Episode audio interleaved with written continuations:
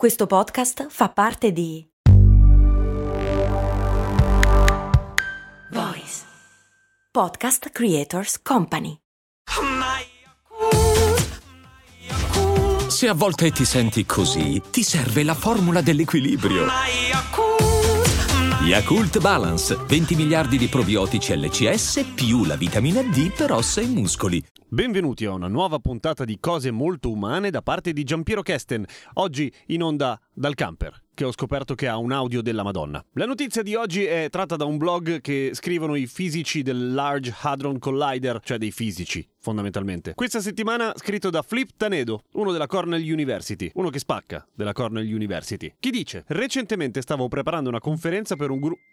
Merda. Recentemente stavo preparando una conferenza per un gruppo di...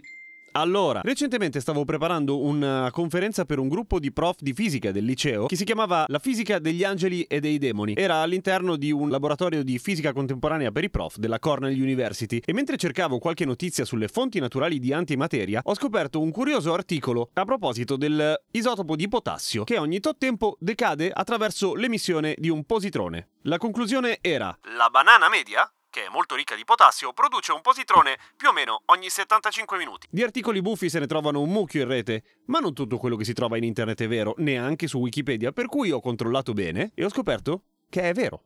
Il potassio 40 è un isotopo che si trova in natura ed è piuttosto instabile e quindi decade, ma ha un'emivita piuttosto lunga, una roba tipo miliardi di anni. Al giorno d'oggi una piccolissima frazione, tipo 100 parti in un milione di atomi di potassio sono veramente potassio 40, ma oggetti e frutti in questo caso che sono ricchi di potassio, come le banane, non è troppo strano che abbiano diverse decine di microgrammi di quella roba. E se uno lavora un po' con i numeri, come facevano nell'articolo originale, viene fuori che le banane riescono a tirare fuori un positrone ogni circa 75 minuti. Circa, eh? Questi positroni si annullano rapidamente con gli elettroni che si trovano nell'ambiente, probabilmente subendo qualche altra interazione e rilasciando alcuni fotoni. Sono sicuro che i blogger eh, che qui lavorano sulla calorimetria di, del Large Hadron Collider avrebbero fatto una descrizione più accurata di quello che accade. I lettori esperti possono leggere alla sezione passaggio di particelle attraverso la materia, ma eh, io non sono un lettore esperto.